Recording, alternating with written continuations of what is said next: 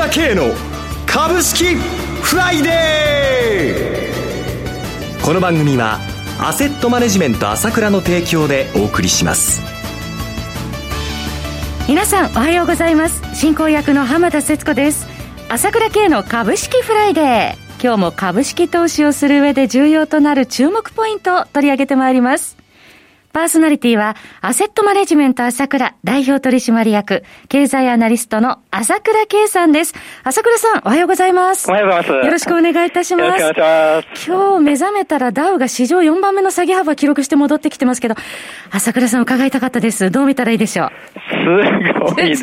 ね、またね。驚きました。まあ、私の第一感は、よくやるなっていう感じなんですよね。よくやるなとおっしゃるのは。ええー、まあ、とにかく毎度言ってるように、日本の S q ですね。はい、今日メジャー S q です。ええー、ここめがけてよくやってくれると思いましたよ。まあ、一般的にね、ええ、今回この S q っていうのが、まあな、広く認知されてきたっていうか、みんな S q のことを言うようになってきまして、はい、特にね、あの、市場関係者は、この、今回もやられじゃないですか、売り方は。え、特にヘッジファンドですね。で、もう大きくやられてるんで、S q 値は高くなるだろうっていう見方がね、結構大きかったんですよね。買い戻し入るんじゃないかと。3000の上ということで、結局決済日ですからね。はい、まあ、もうここまで来ちゃったからやむなしということになるだろうという見方が多かったんですけれども、ね、結局ね、そんな甘い連中じゃなかったね。売りできました、ね、もう必死にいろんなことは考えてたと思うんですけども、はい、この試合じゃ株を下げることはなかなか難しいですからね、はい、自分たちが大やらになるっていう、まあ、巨大な資金を持ってますけど、そういう流れだったと思うんでね、ええ、いかにしたら、S q の下げる、S q の値を低く抑えることができるかと。自分たちの製造もかかってるわけですから、はい、どうしたらいいかということを必死に考えた結果がですね、うん、ここまでの露骨なもうこの瞬間的な下げを演出ということだと思いますね。はい、昨日まあ日銀の会があっても大きく下げたんですけれども、えーもう断続的に相場を引き下げることが不可能であれば瞬間的に大きく引き下げることで S q だけは下げて損失を少なく抑えようということで多分やってきたんでしょうね。露骨ですね。えー、まあ、今後の景色についてはこの後詳しく伺っていきたいと思いますけれども、さて、朝倉さん、あの、相場もここまでは盛り上がってきて、もう気分よく思ってらっしゃる投資家の方々も徐々に増えていらっしゃることと思いますけれども、投資家の皆さんにとってですね、朝倉さんはやっぱり頼りになる存在でいらっしゃいますから、週1回だけではなくて、毎日元気づけていただきたいと思ってる方多いんじゃないでしょうか。いや ありがたいですね。やっぱりね、投資っていうのはね、こう、楽しくやらないとということもありますからね。はい、もちろん冷静さも一番必要ということなんですけれども、えー、ここに来てはね、まあ今日は別としても、うん、結構、この3ヶ月ね、えー、投資家、買ってる人は利益が出たんじゃないですかね。はい、で、私の放送なんですけども、実はあの、毎朝朝7時からね、えー、視況放送と一番重要と思われるということを解説してるんですよ。今日、今日なんかも SQ のことこうでこうだよということで、はい、えー、今日のやり方みたいなことも簡単にお話ししてるわけですけれども、これ毎朝7時からね、言ってるわけなんで、トレーディングのポイント、わかると思いますんで、朝倉慶のモーニングニュースって言うんですけれども、毎日7時から放送してるわけですけれども、これわずかですね、1ヶ月720円ですからね、はい、ぜひこれ5分30秒話してるけど、あの、利用して聞いてみたいと思聞いてもらったらいいと思いますよ。ありがたいですね。もうお聞きいただいてる方はご存知と思いますけど、朝倉さんの景気づけの元気でやっていきましょう。もう、毎日お聞きできてね、朝から気持ちよくスタートできますよね。そうですね。えー、朝なんで、元気が欲しいって人が多いんで、それも心がけてですね、やってますのでね、それでも気合を入れるようにやりますんでね、はい、えー、ぜひ聞いてもらいたいですね。それから朝倉さん、7月のセミナーも楽しみにされている方いらっしゃいますね、多く。そうなんですね。えー、前回のセミナーも良かったので、今回もバッチリ行いますから、今回はこのオンラインセミナーもや同時なんですけどリアルセミナーという形で、はい、リアルでもやりたいと思うので、両方一緒にやりたいと思うので、まあ、7月18日、あの、大手町で開催しますんでね。はい、で、懇親会もやるということですから、もう懇親会、もううちはいつもグルメですけども、今回はまたグルメやろうと思ってますんで、まあ、まだまだちょっと、用心っていう人はオンラインの方で いいと思いますけどね。とにかくセミナーやります。はい。楽しみになさってください。朝倉さんの毎日の市況放送をお聞きになりたい方、セミナー参加ご希望の方は、朝倉さんの情報発信会社、ASK1 のホームページからお申し込みください。朝倉慶のモーニングニュースは、1ヶ月税込み720円で、クレジットカード決済のみとなります。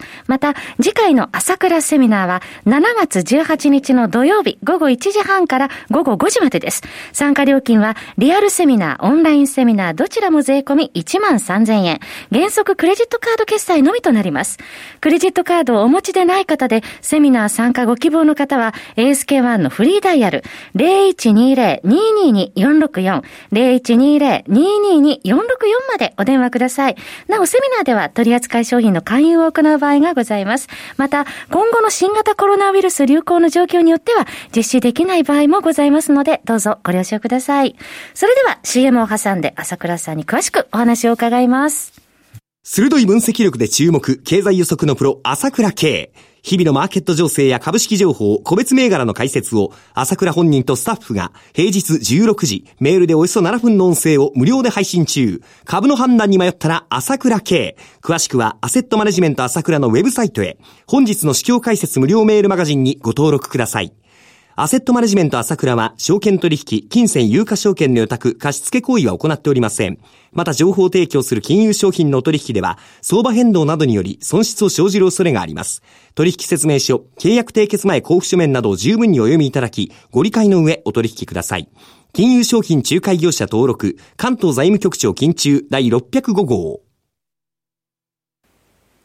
さて、朝倉さん、今週は FOMC の結果があって、ニューヨークではナスダックが市場高値更新があって、そして、え今回は朝倉さんのおっしゃる通り S q に向かって下げさせられたということありましたけど、今後どういうふうに投資戦略立てていったらいいんでしょうか？そうですね。えー、えー、やはりその、前回の S q 3月13日まで徹底的に下げてきてね。はい、で、それが、まあ、あまりにもあの、やりすぎたので、その後、買い戻し買い戻しということになっちゃって、えー、まあ、3ヶ月上げ続けましたんでね。はいで、日本の相場でも、まあ、マザーズが527ポイントから昨日1044ポイント。落しましたね。指数がさ、あの、3ヶ月で倍ですから、えー、まあ、ある程度日本の相場も上がったということもあるし、えー、ナスダックも新値取ったということがあるので、はい、まあ、その辺のところもあってね、こう、ボーンとこれ、えー、瞬間的に売り仕掛けをしてですね、あの、まあ、相場の基調がこれから変わるんではないかと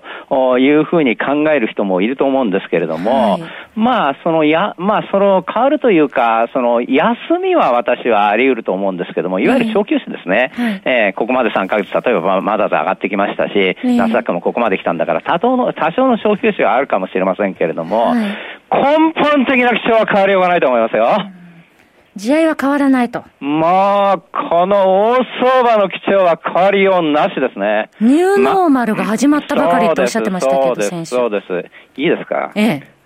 普通これだけ、今回だって10年以上景気改革が続いて10年以上株価が上がり続けたんですよ。はい。それから崩れたわけでしょ？はい。まあ、あ1929年のあ相場もそうでしたけども、世界それだけで大きく崩れた日本のバブル崩壊もそうでしたけども、はい。まあ、今回の暴落はね、1929年に匹敵するということで、この経済状況に関しては並び称させるわけですけども、はい、普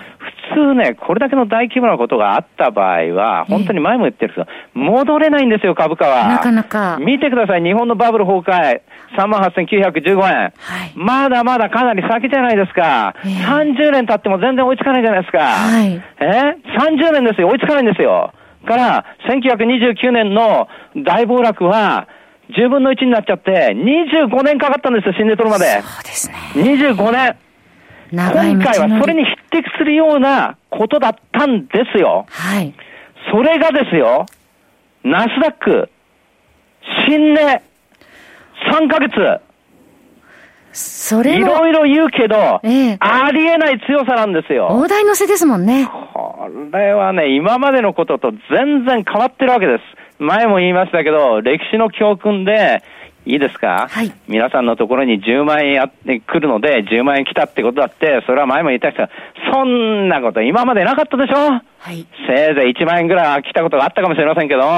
そんな経済政策ないんだけども、それだけじゃなくて、中小企業の人も100万とか200万とか、日本1人個人では30万ずつ、平均するとですよ、子供まで合わせてですよ、こんな政策を世界中でやってるわけですよ。矢継ぎ早にですね。そうです。それが、この株価の急激な戻り、要は金融政策と財政政策のかつてないような凄まじさがこの株価の戻りを演出してるわけで、はい、だから今までは25年もかかったのが、わずか3ヶ月で新年を取るというような恐るべき相場がですね、訪れているわけです。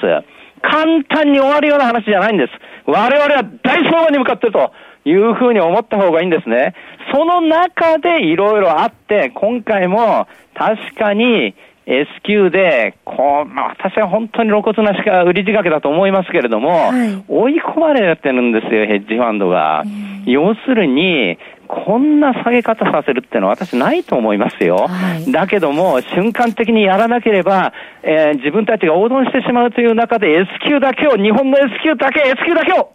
めがけて売り仕掛けを瞬間的に目いっぱい行ったと。昨日のニューヨークのあれを見ても、例えば US シールなんかは17%ぐらい下がってますけども、はい、他のものも下げてますけど、まあ持ち株を一旦目いっぱい売ったんだと思います。え、売りを仕掛けて、日本の市場で売りを仕掛けてるヘッジはものすごく多いですから、はい、まあ結託したような形ですね。え、それでなんとかここを抑えた後は、その後は平常通りに戻りますので、背景はその大相場っていう背景がありますから、はい、まあ、それはね、今先ほど言ったように3ヶ月でマザーズが2倍になっちゃったんじゃ、えー、25日線との日経平均で言えば25日線との移動へ、乖離乖離率が10%超えちゃったなんてことはほぼないんだから、はい、そういった行き過ぎということが、まあ、日本でもアメリカでもあったわけだから、えー、そりゃ多少調整したって、これは当たり前の話で、相場のリズムなんだから、そんなことではいつでも起こり得るんですよ。でも、あの、停留に流れてる背景、これは先ほど言ったように、今までは何十年もとっても新値を取らなかった相場が、わずか3ヶ月で高値を取ってしまうという、この相場の勢い、それから、パウエルさんが、利上げなんて全く考えてない、検討も考えてないよって言って言いましたけども、もう3年もゼロ金利を保証しているという事実、米国債だってもう1%もいけないんだから0.66なんかどこに金が行くんだということを考えたら株から目が離れるわけはないでしょうと。いうことなんですね。基本はな弱気になる必要はないという。まあまあ目先はちょっといろいろあるかもしれませんけど、ね、けどえー、ケージファンドの苦境を表したこういうことなんだよと見てらいいと思いますね。お話はアセットマネジメント朝倉代表取締役経済アナリストの朝倉圭さんでした。私朝倉慶が代表を務めますアセットマネジメント朝倉では SBI 証券楽天証券証券ジャパンウルスなどの口座開設業務を行っています私のホームページから口座開設していただくと週2回無料で銘柄情報提供サービスされます。ぜひご利用ください。それでは今日は週末金曜日。頑張っていきましょう